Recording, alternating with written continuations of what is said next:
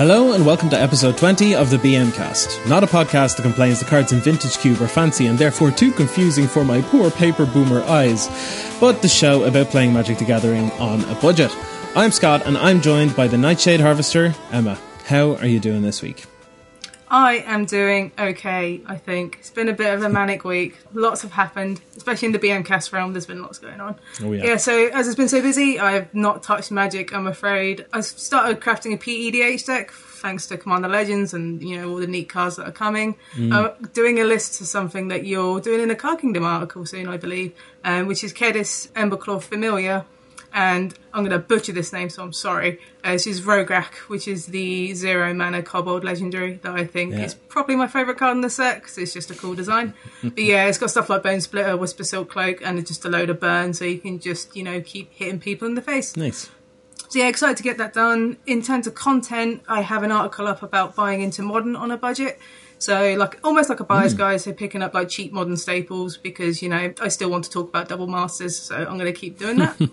After that, I will be doing a big, big, huge style guide on Pioneer on um, like what is it, how to get into it, you know what sort of decks you can play and stuff. So that's up in a few weeks, and that's going to be a big old project. So that's going to take up my week next week.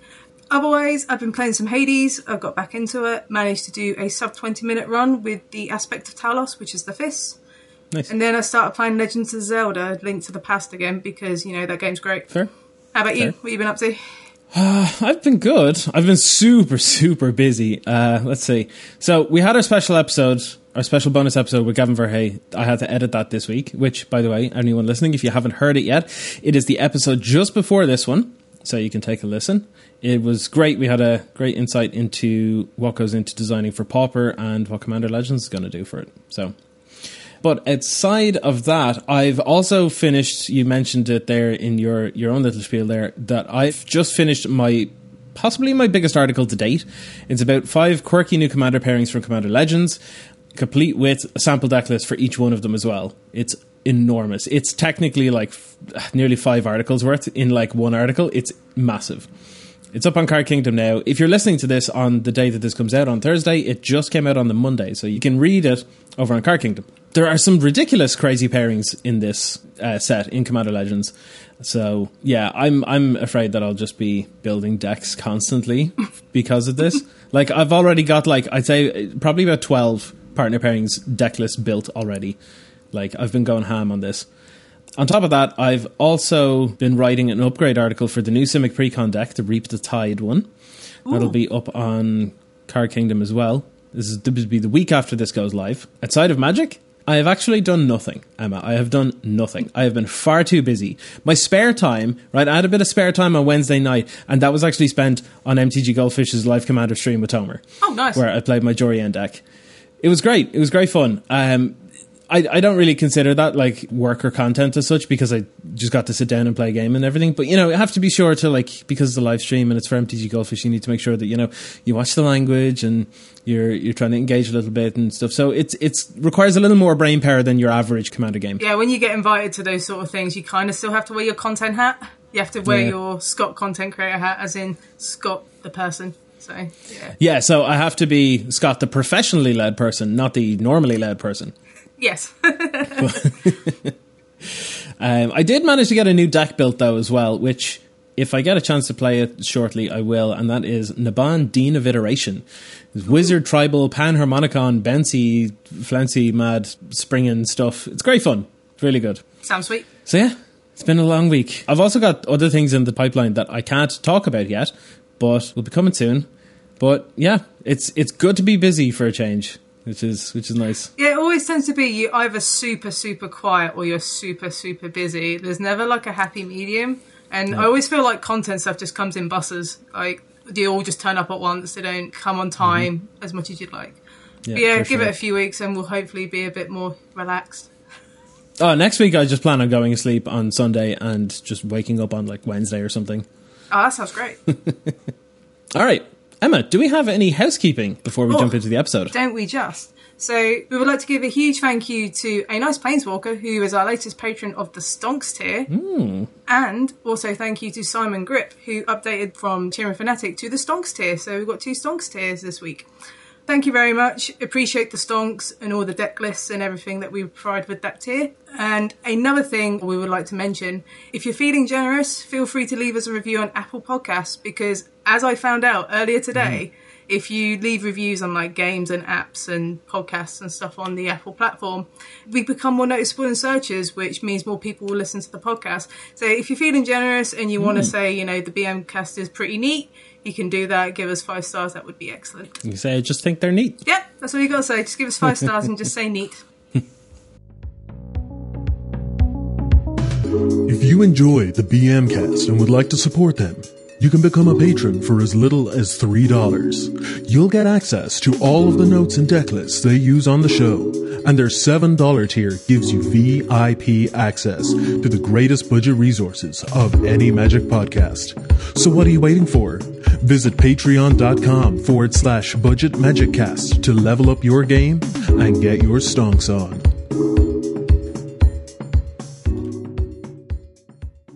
All right, so let's get into the meat and bones of the episode.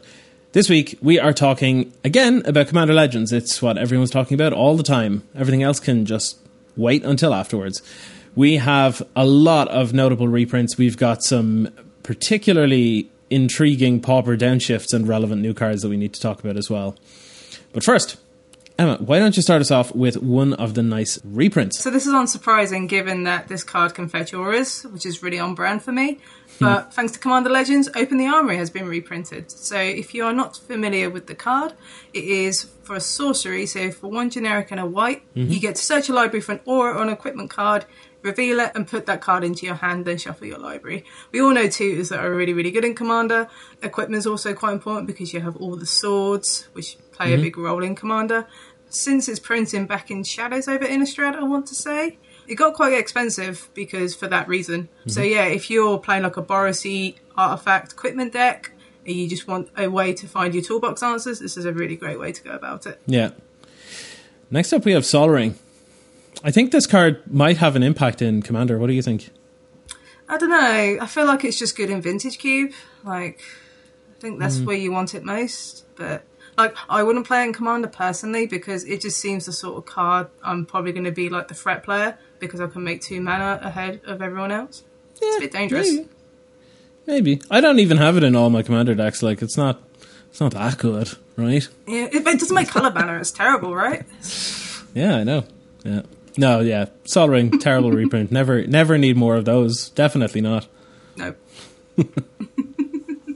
so next one, which is one I'm quite excited about because for some reason it was ludicrously expensive, uh, which is Thought Vessel. So it's a two mana artifact that uh, that gives you no ma- maximum hand size, so you can have as many cards as you want, and it taps for a colorless as well. So I really really like this card. If you're playing Reliquary Tower, just play this instead because it's better. Is my uh, advice. Yeah. But yeah, this card's great. And if you're in like a blue base deck, or I suspect in like in your wizard's deck, you're drawing a lot, a lot of cards. So having something that mm-hmm. can circumvent you discarding or going back down to hand size is really, really good. But yeah, Thought Vessel's a great, great reprint. I'm happy with this one. Yeah, I was looking into adding this to a couple of my decks, and then I was like, why, why do I not play this? And then I looked and saw it was like $10, $12, and I was like, nope, not happening. So, yeah, it's fantastic to see a reprint. Honestly, this should be. This should just be reprinted into the ground. I know it's not as ubiquitous as something like Sol Ring, but it really needs to see more printings. This should be cheap as heck. Yeah, I feel like it should just be in every precon. I think it should be the Sol mm. Ring and Command Tower. And now, now you could argue that Arcane Signet's the same, where you just print it in every Commander precon because everyone's just going to want to play it. Yeah, absolutely. Rings of Brighthearth is the next card. It's a big one. This is a really big one. This got up to what was it like fifty dollars or something insane mm. like that, wasn't it? Crazy. The reason that I don't see this being played all that much personally is because of the price. Like if this was more affordable, people would just be like, "Yeah, of course I'm going to play this. I'm not an idiot. Like this is really good. This goes into this deck or that deck." And like everyone that doesn't own a Rings of Brighthearth probably owns multiple decks that it could vastly improve. It's a commander staple. Like, Yeah. what more can you say? It just does everything that you want it to do. combos off, makes your commander's abilities cheaper, and yeah, Mm. I, I'm really really happy to see this reprinted. I think it will be cheaper to begin with, but just because so many people want it because they were unable to afford it before, I think it's going to drive the price up a little bit. So I Yeah. would get the, I would get these in nice and early if you can afford it. Yeah, for sure.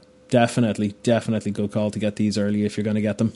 Yeah, I'm not one to pre-order cards because I think the prices aren't quite correct. But I mm-hmm. would just be pre-ordering like two or three of these just off the bat and be happy with it because you're probably saving money long, long term. So, That's it.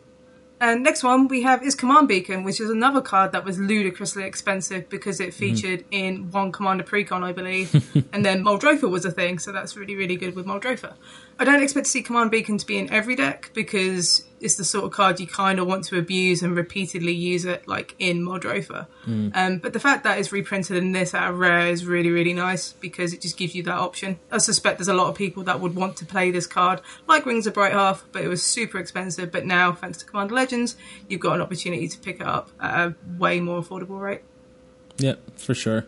Particularly if you're running like partner commanders and stuff as well, you've got two targets for it instead of one. It, it's got double the value in those decks, right? Oh, absolutely. and if you run stuff like Crucible of Worlds or Ramunap Excavator, bring it back and just keep doing it again. Yep. Ramunap Excavator actually is in the Simic Precon. Is it? Reap the Tides. Oh, nice. Yes, that is a nice reprint because it's currently about it was about fifteen dollars, fifteen Mm. twenty dollars nearly, which is absurd considering that set was out only a couple of years ago. It was an Hour of Devastation, and when it was out then, it was cents. It just didn't see play anywhere. Yeah, we've started to see a trend of land matters commanders like Windgrace, for hmm. example, and they seem to be quite popular decks or popular archetype. So just Yeah. stuff like Ramunap Excavate is just super good. Yeah, for sure. Next up, we have Scroll Rack. I can't remember if we mentioned this last week or if it was spoiled last week, but I can't remember. It's good. it's, it's it's worth saying it again. Honestly, like Scroll Rack, it's far too expensive for what it does, in my opinion. I'll be honest, I thought it was a reserve list card. I I did for a while as because it was Yeah, that expensive, and the effect is so unique. It just feels like something on a reserve list card. But no, uh, I happily proven wrong. But yeah, this card was getting really, really expensive. Um, Mm. so yeah, great reprint. It's at a mythic, so hopefully there'll be quite a few open so people can grab them. yeah. Fingers crossed. Now I know I'm not a huge fan of this card in general, but Sensei's Divining Top is in dire need of a reprint as well. That's Yes, crept up to like what, like 50 60 dollars now or something. That's insane. because you can only play it in Commander. Yeah, pretty much. Um, so next is another needed reprint. It saw a reprint like three, four years ago in Iconic Masters, but we've got Mana Drain again, which is sweet because Mana Drain is very, very powerful and also very, very expensive. So if you're after a Mana Drain for your for your Thrasios, you know CDH decks, here you Yeah. go. But yeah, again, I can see this just creeping up again like it did in Iconic Masters. So if you're after one, I'd get it soon. for sure. There's not much else to say about Mana Drain other than it's very, very likely that they're not going to reprint the stones out of it to the point that I can actually afford one at any point.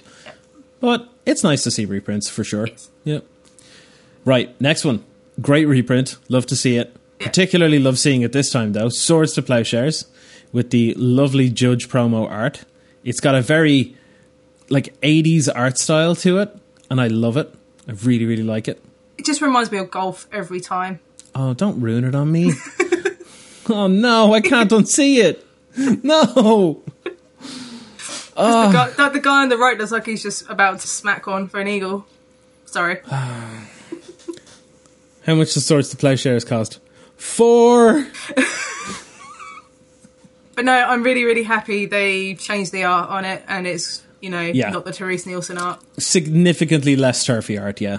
Yes, and also you can get it in extended border, which is quite nice as well. But yeah, if you if you like golf and you hate Therese Nielsen, this is perfect for you.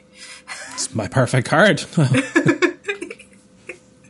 And lastly, this is one for more modern players, I guess. If you haven't been able to pick them up before, is Boros Charm. So hmm. Boros Charm's a really, really nice reprint.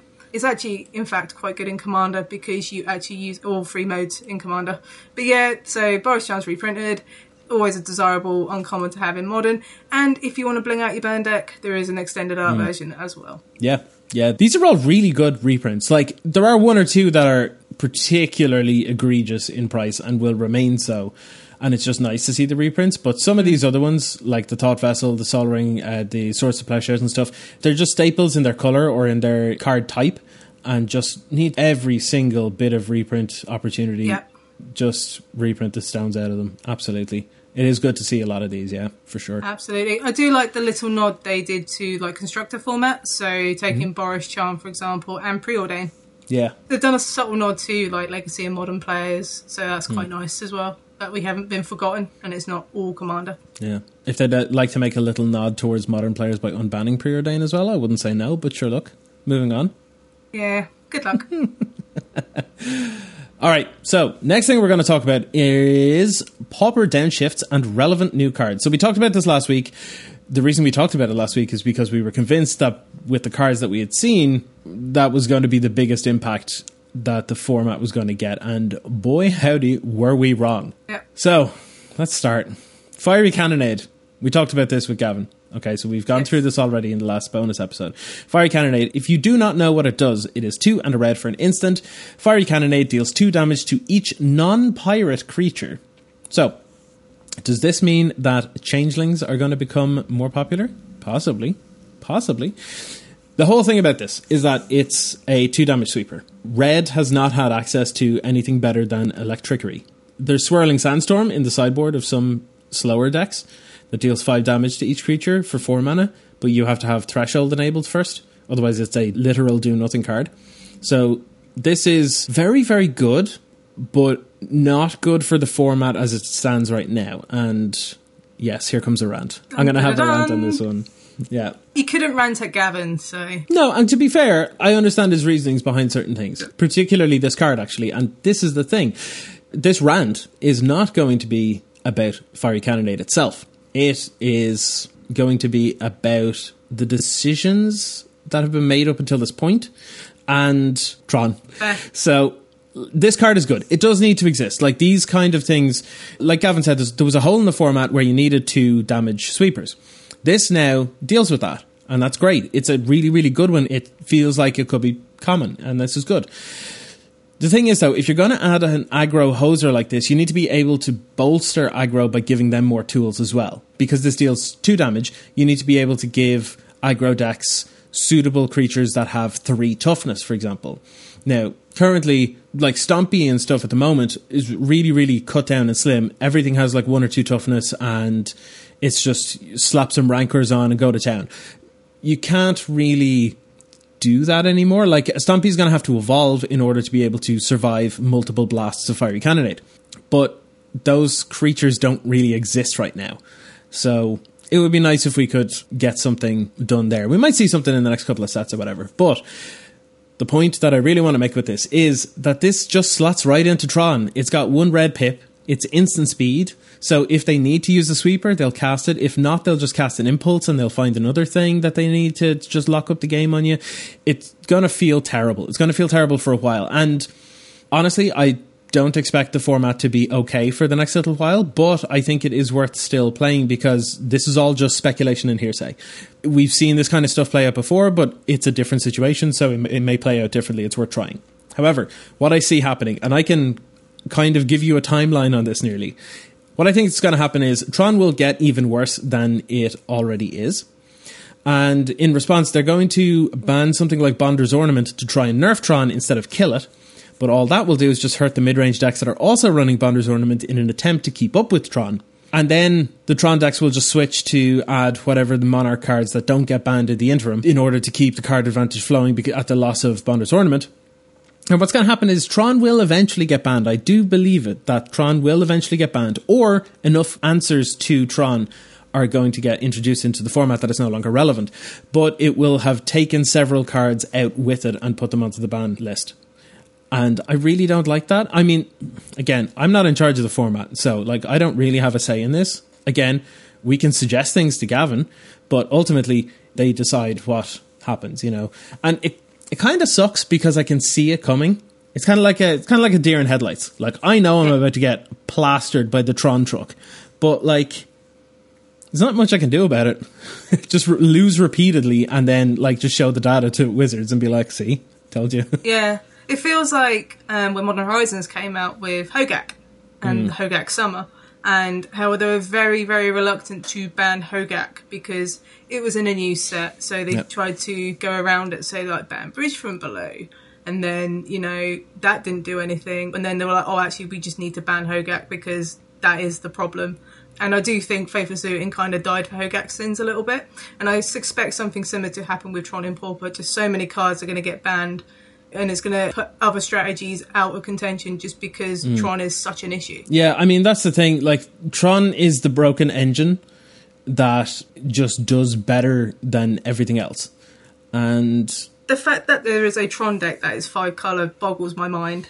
You don't get that in modern. Like I'm just comparing modern here, but the fact that the fixing is so good, even Expedition Map absolutely Yeah. done nothing because you have crop rotation instead. yeah, those decks actually I've I've been keeping a closer eye on Tron and how it's been built. They don't even really run those anymore. They don't even really run preordain or crop rotation. They've just gone up to like the four impulses and more of the thriving lands and stuff, and they're just operating fine. Four Bonders ornament, let's go! Like Sure, it's crazy, It's mad.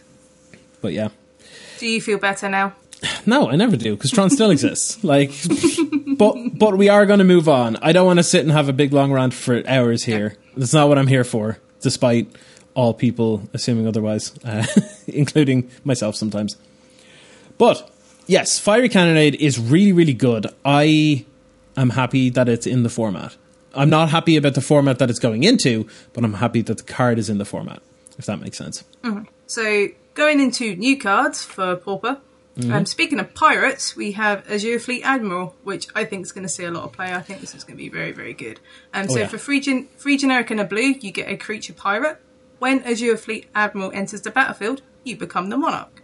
Azure Mm-hmm. Fleet Admiral can't be blocked by creatures the monarch controls. So Mm. the fact that it's a four mana free free that can draw you cards seems really good. And it gets out of cannonade rage. And it's just a pirate as well, so it just blanks Yeah. that. I feel like there's a really cool like red blue pirates deck just waiting to be built with this in mind. Yeah, I mean, well, I'm definitely going to try as a pirates because, like, you could just say the name of the deck, and I'll stop you after the first word and be like, I'm in. So yeah, it's going to happen.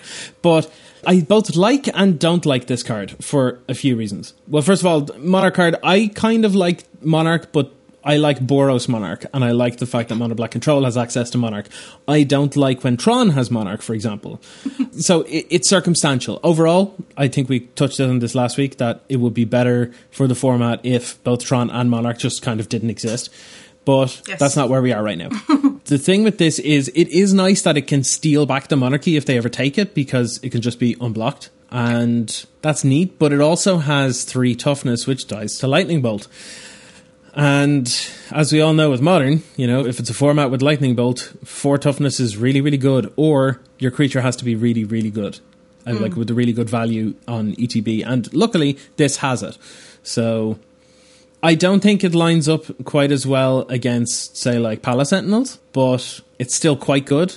And I still think Fall from Favor is a little better for blue, but it's still good. We still have good options, and having extra pirates that we can throw into a pirates deck is kind of neat. So, yeah. I won't go into too much detail because, you know, I want people to listen to it. But when Gavin mentioned on our bonus episode hmm. that they want to bring new archetypes to Pauper, I think part of this was like, oh yeah, we want to bring pirates to Pauper, like have a have a tribal thematic kind of deck to go alongside like Fiery Cannonade. And it is kind of cool that there is Monarch in kind of all colours now. But I do think Yeah. Fall from Favour is just better. Which is a bit frustrating because I think that's going to overshadow this card, which I think is quite good for Pauper. Well, if Fall from Favor overshadows it to the point that it gets banned instead of this, that's kind of cool then, right? Yeah, sure. That's one way to look at it. Next up, we have got a card that I'm quite excited about Foundry Inspector. So, 3 mana, 3 2, artifact creature, construct. And artifact spells you cast cost 1 less to cast. Now, we already have Etherium Sculptor. So, this is now 8 copies of this effect. So, we could see some cool combos coming in here. Some people are looking at this going, oh, maybe this will go in Affinity so you can, like, try and turbo through the deck a little bit. I don't think so. It's worth a shot. But where I'm seeing that like this is going to start seeing some like proper headway being made is in combo decks because we have eight effective copies of artifact reducers. We now have stuff like Ashnod's Altar and Myr Retriever if you want to do that kind of combo. You've got Banishing Knack and Retraction Helix kind of combos as well. Like there's just loads of different ways that you can take a card like this. This enables a number of strategies and honestly if we end up with an all colorless deck, I will build that in a heartbeat just because it's cool. That like no other reason. I can't play Affinity and Modern anymore, so this is going to be the next best thing. No, this seems really sweet. I agree with you. It probably doesn't go in Affinity because you already have the reducers in like the mm. lands and the creatures that you play, um, so that that just feels a little excessive. But yeah, I can definitely see like a colorless artifact stompy deck with this, you know, featuring it, and that would be pretty cool. Yep. Definitely good enough for at least some good tier three brews. I would say. Yes. Yeah. And you could like splash red for galvanic blast as well if you want some reach because Oh yeah. it's, it's pretty easy at this point. But no, this, this is one I'm definitely going to keep my eye on because I kind of want to build affinity in pauper at some point, but I I prefer like aggro stompy. So if there's something with this, I'll be more inclined to build it. Yeah. So we have another one which Scott is really really excited about, which is Lifecrafter's Gift. And so for free generic and a green, you get an instant which Mm-hmm. reads: put a plus one plus one counter on target creature, then put a plus one plus one counter on each creature you control with a plus one plus one counter on it. Why are you excited for this card, Scott? Well, when I first looked at this, I was like, this isn't really all that good. It's just kind of like an anthem effect. Like, we already have stuff like Charge and those kind of pump effects in white for like white creature decks and stuff. And white, generally speaking, white creature decks are better at going wide, so it will have a bigger effect there. But the more I thought about this, the more I realized that there might actually just be a, just enough to have a critical mass of halfway decent creatures that give plus one plus one counters or can move plus one plus one counters and that kind of thing. So this could just be a great, well, first of all, a great foil for something like Fiery Cannonade. Because if someone goes to Fiery Cannonade you and then you, in response, Lifecrafter's Gift and make everything three toughness because you threw a load of counters on stuff, that's insane. You're going to untap and kill them. But you know, like there are a bunch of little creatures, like there's Arcbound Worker, like all the little modular creatures. There are a bunch of other weird little creatures as well, like Scrounging Bandar, and you've got Ivy Lane Denizen at the top end, the four mana two three elf that um, whenever a green creature ETBs, they put a plus one plus one counter on it. There's all sorts of little things like this. You've Pride Malkin from M21, which puts a counter on something when it comes in and gives all your plus one plus one counter creatures trample. I really feel like there's a lot there. And actually, we have Pollenbright Druid as well, which when it enters the battlefield, it proliferates. So it's almost like copies 5 through 8 of Lifecrafter's Gift as well. So there could really be something here. I really want to brew this. And you know what? I'm going to challenge myself. By the time you hear this episode, I'm going to have a deckless brewed for the patrons and I'll have it in the show notes for them. Oh, sure, yeah, That's what I'll do. that'd be really neat. I, I, I agree with you. I think there is something, um, and I'm pretty sure there's some kind of fight cards that go in that puts a counter on something and then fights at a common. Yeah, Because for sure. there's so many fight cards in green. It sounds like there's a lot of potential for sure. Yeah, I definitely think this is probably one of the cards that has surprised me the most. Mm. I went from looking at it going, nah, to wait, hold on. And then just like all these cogs just started turning, I was like, this could be real. Now, when I say real, I obviously mean roughly tier three or whatever. But like, that doesn't mean it's not going to win good games. Like, so yeah, Look forward to seeing it. I'm excited. Yeah. Speaking of being excited, there is another one. And I know this is a card that you like. Yeah. Champion of the Flame. So, Champion of Flame, one and a red for a 1 1 human warrior with trample. That sounds garbage, you say, but wait. It gets plus 2 plus 2 for each aura and equipment that you attach to it. So, you put a single bone saw on this, and it suddenly becomes a 4 3 with trample. That's nuts. So, what I've done is I've actually already made a deck for this, and I'm going to put it in for the patrons as well. So, mono red blades.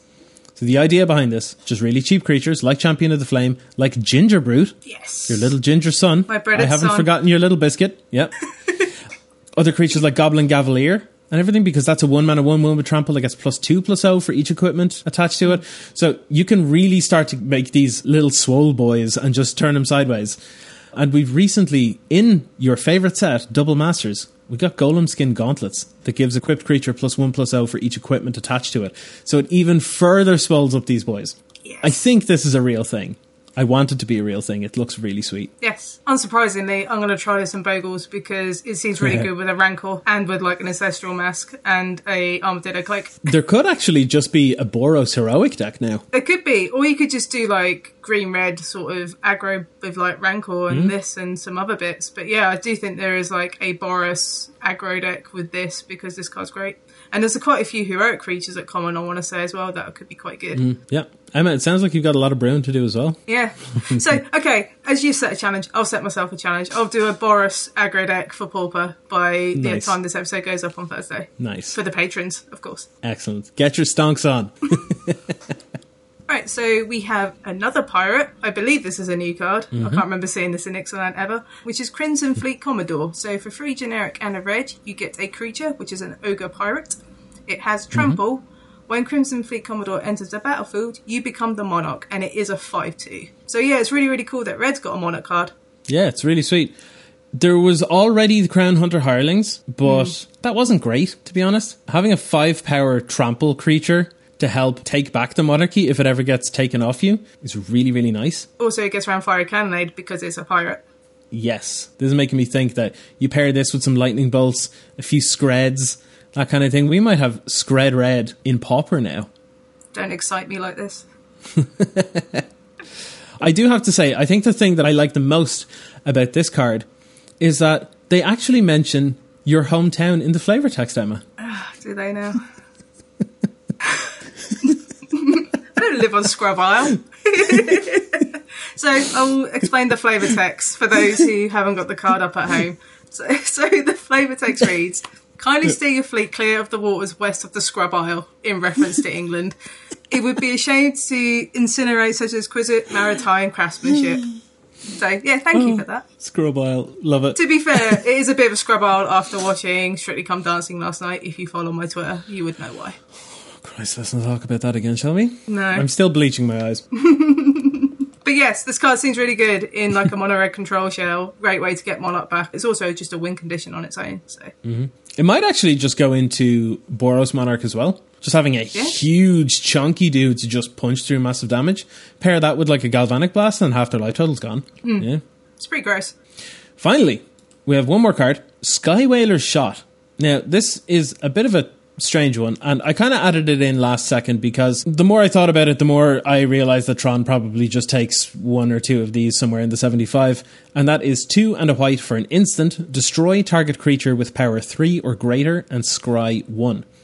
So there are a lot of, like we said, a lot of small aggressive creatures in Pauper, but none of them are particularly impactful by themselves. They need to be supported in some way. That's why Stompy runs like Rancor and that kind of thing. So that's where Skywhaler Shot is going to come in. Someone plays a Gurmag Angler, kill it. Someone plays, say, like a Vault Skirge, and they put a Rancor on it, Skywhaler Shot, take it down. Anything with power 3 or greater covers a surprising amount, to be honest. Even if a Boros Bully opponent tries to attack you out for exact lethal with a Rally the Peasants, and to give everything plus two plus out, you could just kill off a token at that point and, and survive through it, potentially, you know. So it has a lot of play particularly if these other monarch creatures start seeing play, like the Crimson Fleet Commodore and the Azure Fleet Admiral, so you can kill them off. I think this might actually show up somewhere. Now, once Tron is gone and done and dusted and out of here, hopefully at some point, I could see a blue white control deck showing up with hmm. something like this and a mixture of like Oblivion Rings and Journey to Nowheres and that kind of thing. Hmm. Maybe. Like it also hits Ulamog's Crusher and you know hmm. your favourite golem Maelstrom Colossus. So plus, I remember playing this card a lot in Standard, and it was very very good. Um, Yeah. Because it dealt with like Heart Kiran's and stuff, so it's a really nice answer. And also the Scry one it will come up quite a bit. Yep. So they were all of the notable downshifts to Pauper and new cards as well thrown in the mix. This seems like, I think, by far the most impactful set for Pauper in possibly its entire existence. Agreed. I'm going to go out on a limb and say that. It's so hugely impactful. Absolutely. It will be interesting to see how Pauper kind of shapes up slash survives this print, like hmm. survives Commander Legends. 'cause it feels like there's a lot coming in at once and it will probably overwhelm the format at least for like six to eight weeks. But yeah, even when like Modern Horizons came out, I can't remember there being like a heavy amount of just new cards and downshifts that impacted the format. Granted, Commander is a lot different to 1v1, so there is Yeah. going to be more commons because it is a draftable set. So mm. yeah, it'd be kind of interesting to see what happens, and I just hope WotC are very proactive in potentially stemming the bleeding because there is a lot to work with here. Yeah. Two little things on that. First of all, I have faith in the likes of Gavin and the people in the game balance team. I know a lot of people don't, but we also don't understand their job fully because, well, they're the ones that are professionals at it and are getting paid, and well, quite frankly, everyone that's listening probably is not. So, and that includes us too. So, you know, the people that are best at this job are probably the people that are getting well remunerated for it. So. Hmm. We'll see how it goes. But also, I kind of like injecting a little bit of chaos into formats. You know, like when something feels stable or stale or messed up or whatever, just throwing a big pile of crap and just seeing what happens. I really like that. As long, like you said, as they're being proactive, like I don't mind. Yeah, it's kind of like when Pioneer started. They were just like, "Yep, here's this blank slate. Do your worst," and that's what it kind of feels like here. So Mm. as long as was like what's here very proactive, which, given our conversation with Gavin uh, last week, seems to be the case. So I have every confidence they'll mitigate any issues that could arise from Commander Legends. Yeah, for sure. All right, so how about we get ourselves over to some Q and A? Every single Sunday, we throw out onto Twitter asking you to ask us questions.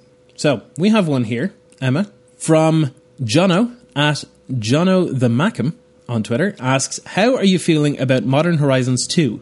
Excitement at new possibilities, or worried about Hogaak 2 Electric Boogaloo?" So I'm tentatively excited for Modern Horizons 2. And mm-hmm. I will preface that I love the concept of Modern Horizons. I love the idea that there's these modern cards that just go straight into the format. They jump outside of Pioneer, outside of Standard, and mm-hmm. it's just injecting new cards into the format, as well as reprints. Like there's some really nice reprints, like Unearth, for example. However, there was a lot of design issues with Modern Horizons, as we all mm. know, with like Hogaak, um, like Urza caused a bit of issues. Arcum's Astrolabe was another one, mm. which also saw a lot of impact in Pauper, come to Yeah. think of it. I'm really excited for it because I love modern and I love seeing continued support for that format. But I'm kind of hoping it's just really tame and unexciting just because Modern Horizons 1 did break the format in two for a very long time. So I'm hoping for something a little different. We are going to see the Fetch Fetchlands reprinted as well. So obviously mm. there's a different concept in mind compared Yeah. to the first Modern Horizons. But yeah, I'm tentatively excited just because I love modern and I want to see what new cards come into it. How about mm. you? I'm also reasonably excited for it for a number of reasons. First of all, one of the first things that I always look for in new sets are the commons that will come down to Pauper and impact it. And the higher powered sets, like the ones that skip standard, are usually the best ones for that. So Modern Horizons 2, I'm excited for that. In terms of everything else, I kind of didn't mind too much when Modern Horizons came along and sort of threw a huge spanner into the works and, and messed with it. Just like I said a few minutes ago about introducing a bunch of new stuff to formats. I kind of like it as long as, you know, they're proactive and they deal with a couple of things as they crop up, like in terms of problems, like Hogaak. Hmm. I don't like the fact that Modern Horizons 1 led to the banning of Faithless Looting, and I know that, you know, some people are on one side of the fence and other people are on the other, and I'm not going to say which is right or wrong because I have my biases, but I'm not saying that Modern Horizons caused that, but I'm not going to put that same sort of thing on Modern Horizons 2. I'm tentatively excited for this as well. One thing I will say though, and I kind of surprised that a lot of people haven't picked up on this, is that they're trying to kill Legacy. Yes. I'm just going to go ahead and say it. They're trying to kill Legacy. They're introducing cards or fixed versions of cards into Modern so that they don't have to worry about Legacy. Now, why do you ask? Are they doing that? Well, simple. It's the answer to every single problem in Magic, the reserve list.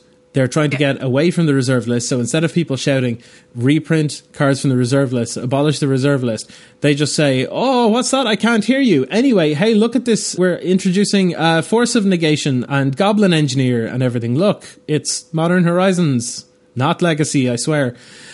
And like, what's going to happen is so many people are playing modern and stuff, and fewer and fewer people are playing legacy every day. Well, like online, you have the eternal weekends and stuff, and there's surges there and stuff. And I'm not saying it's right what they're doing, but from a hassle perspective, it's smart for them as a business to do this. But I, to be honest, I'm kind of indifferent. I like the idea of letting people play the way they want to play and stuff. That's my opinion on this. So like if you want to keep playing legacy keep playing legacy but know that deep down what you don't really care anymore So I, I agree with you. So when Modern Horizons came out, I had this thought. I'm like, oh, gee, Force of Negation feels very similar to Force of Will, which is mm-hmm. in Legacy. And I was just thinking, so it feels like to me, and this is my opinion, I have no information or science to this. This is just like a gut feeling. That I feel like Modern is going to be what Legacy is now, and they want Pioneer to be what Modern is now. They want Exactly. to shift it that way. That might be a bit weird with Pioneer just because Pioneer's not in a great spot because with COVID mm. and, you know, it's still a young format. But I suspect they want Pioneer to become modern without fetchlands because I think they're very eager to have an eternal format without fetchlands, and it happens to be yep. quite good. It's just a shame that not many people are playing it for gestures at everything. Mm. That's the way I can see it going, and eventually Legacy is just going to die out in the same way that Vintage is, where you're just going to have a handful of people who are deeply, deeply love and develop the format, and they'll just play it online because that's the cheapest way to play it. Yep, pretty much it. That's like a take. Take whatever you want from it, but that's my thoughts on it. And mm. from a business outlook, that is the best way that works for Hasbro and WotC. Yeah. I mean, like, there's no point in sitting here and screaming from the top of our lungs, uh, abolish the reserve list, blah, blah, blah, when we know deep down it's not going to happen. They're doing everything they can to get away from it. And that's what I feel these Modern Horizon sets are doing. Essentially turning Modern into Legacy, except fixing it in some ways. And then they're doing the same with Pioneer, like you said, um, only in relation to Modern. And I feel like every eight to ten years they're just going to do this until Magic stops being a thing. And I, I don't see much of a problem with that. I mean, like, sure, you can complain that like you have your cars and your investments and stuff, but like you put money into a hobby and then eventually those pieces are no longer usable or whatever. And I mean, same happens with most other hobbies. You know, I, like I, I do uh-huh. I do some cycling. Eventually, I'm going to have to replace some tubes and stuff because I can't use them anymore. You know. I know that sounds silly, and like some people aren't going to accept this as an opinion or whatever, but like it is what it is. You know. Yeah. Let's all just try and be chill and get along. It's all good. Don't worry about it. But yes, excited for Modern Horizons 2. It can't come soon enough. this guy, the, yeah, this this definitely got tangential. Um, That's fine. Okay. Also, Emma, Jono actually had a second part to this question, and that is, how are you coping with lockdown? I hope you are both safe and happy. Well, thank you, Jono. Well, I'm going to be honest because there has been a lot going on. So in England, mm-hmm. we have just started another lockdown, which is likely to last about five months. So we have a furlough scheme in place. So if people can't work, they can get paid by the government, so they still get their wages, so mm-hmm. forth. And that is looking like it's going to last until March. So that is an indicator of how long lockdown is going to be. Yeah. So honestly, it's been a little bit tough because we're readjusting to all the new measures because we just came out of it, only to go back into it although I'm not on furlough, so I'm still working through this. And it has been pretty busy at my work as well, which hasn't helped things. Mm. I'm trying to be a bit more generous and giving myself some time. So just like switching off, getting a good night's sleep, chilling and hmm. watching, mm. you know, something on TV, trying to almost distract myself because it's quite a difficult time. Christmas is coming as well, which is very likely that Christmas is cancelled for a lot of people in England as well. So yeah. I wouldn't say I'm happy, but I'm okay, and I think that's good enough given the circumstances. Mm. Yeah. How about you? Uh, it has been tough. I'm extremely outgoing and, and social, and I like being around people. I like nothing more than being like in groups of people and I, I tend to sometimes try and hug attention and stuff. That's a me thing. But I'm not used to it. I'm still not used to it. Like we've been basically quote unquote locked down for the most part here in Ireland since like March. Now, at first it was like real hard, strict lockdown, and then it kind of eased up a bit, and then it went back down a bit, and then it's been doing this ebb and flow for a while. We're now in week three of I think six for a lockdown at the moment, and it's been kind of depressing for two reasons. One, it sucks because I'm sitting in here being good, not going anywhere, playing webcam EDH to try and keep my sanity.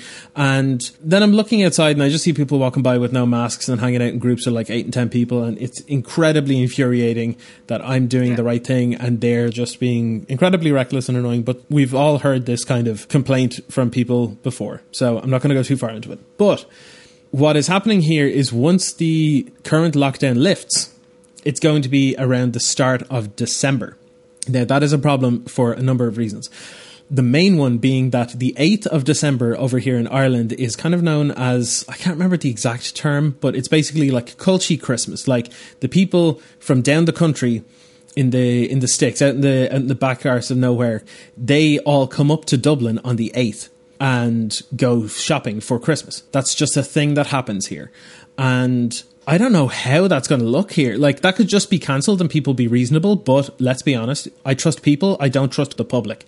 So it's entirely likely that throngs of people are just going to show up and like while Ireland in general is being pretty good at it, it's kind of a little more lax on, in smaller towns and stuff because the threat is weaker there, obviously, because it's not a huge population hub.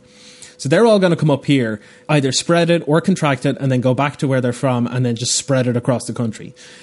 So yeah, that's not great. But what I see happening then is that once it comes up to about the week of Christmas, you're going to see a huge spike in cases, and then they're going to go, all right, well, time to lock down. Christmas is cancelled. So we're not locking down as long as England is because they're trying to sort of just do a hard lockdown and just like suppress it quickly to get it dealt with so that we can try to assume normal life and stuff. But so far, that hasn't really been proving to be as effective as people want, but that's more down to the people as opposed to the plan. This is the stuff that goes through my head all day, every day. So yeah, it's difficult. Yeah, it was kind of the opposite here. So we, like, our government had an opportunity to do what they call a circuit breaker lockdown, where you lock down for mm-hmm. two weeks, stem the cases because cases have been rising and rising in our country because everything's been open again. Like everyone's back at school, like shops are open again and stuff. And like early last month was a really good time to do a circuit breaker, but the government's been really dragging their heels over it. And now mm. all this stuff's coming out, going, oh, you know, cases are like worse than predicted. You need to do something about it. So now we've got this five month lockdown. Christmas is almost cancelled, but people aren't going to listen to that because they want to celebrate Christmas. So around Christmas time is going to be a horrible time for people just because they just won't listen and won't mm-hmm. think of others. So naturally, it's quite frustrating, but I suspect it's frustrating with everyone in mind. And with that, if you are feeling frustrated, just like try and talk to people on Discord and you know play some games with some friends, try Yeah. and maintain some sort of social construct. Even though you can't see them face to face, the fact that we live in an age where all that is accessible, just make the most of that is my advice. Hundred percent. If it wasn't for Discord, I definitely would have lost my mind by now. Yeah. It's good to be able to have those different sections to be able to sit down and go, "Oh, I want to chat about stuff. And it doesn't have to be heavy stuff either. Like if if you have heavy stuff to talk about, you can absolutely try and look out and find somewhere that you feel comfortable doing that.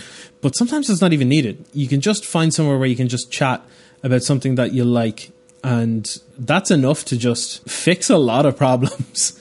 So yeah. Um, so Angelo, previous guest on the BMcast at the Jess Guy, asks, "What is your favourite partner pair?" And it can be new or old partners. Well, when I say I have a favorite X or Y, it generally tends to change on a weekly basis. It could be like, what's your favorite band? What's your favorite movie? What's your favorite TV show? Partner pairing, anything. It will change on a week to week basis. But right now, Krark the Thumbless and Sakashima of A Thousand Faces, I have brewed together. It's actually in the Card Kingdom article that I mentioned at the start. One of the win conditions involves getting eight thumbs up. That's all I'm going to say. So we've moved away from eight whack and eight crab. We've got eight thumbs. Eight what you're thumb. Yeah, yeah. the na- the actual name of the deck is Thumbstorm, or the working title for it was Headache Tribal because that's what it induces. But yeah, Very good. how about you? Um, so I'm going to play the heel here and say Thrasios and Tymna. You would. What can I say? They're really, really good. I do enjoy a little bit of CDH, and those two are incredibly fun to play with. That's how far I'll go on that because it's not budget by any stretch of the imagination, but it is a lot of fun. Which are also in Commander Legends if you really want them as well, because they mm. they became quite expensive. They were like forty dollars each at one point, and Yeah. now they're cheap again. So, but yeah, Thrasios just Tymna, thumbs up. Yeah, I can kind of picture it. You hanging out with Thrasios and Tymna there on Scrub Isle. Yeah. Yep. Thank you for listening to the BM Cast. If you have any questions, comments, or sweet brews, you can email us at budgetmagiccast at gmail.com. You can follow us at the BM Cast on Twitter, search for Budget Magic Cast on SoundCloud, and support us over at patreon.com forward slash budget magic cast. We'll be back next week to give you even more bang for your buck.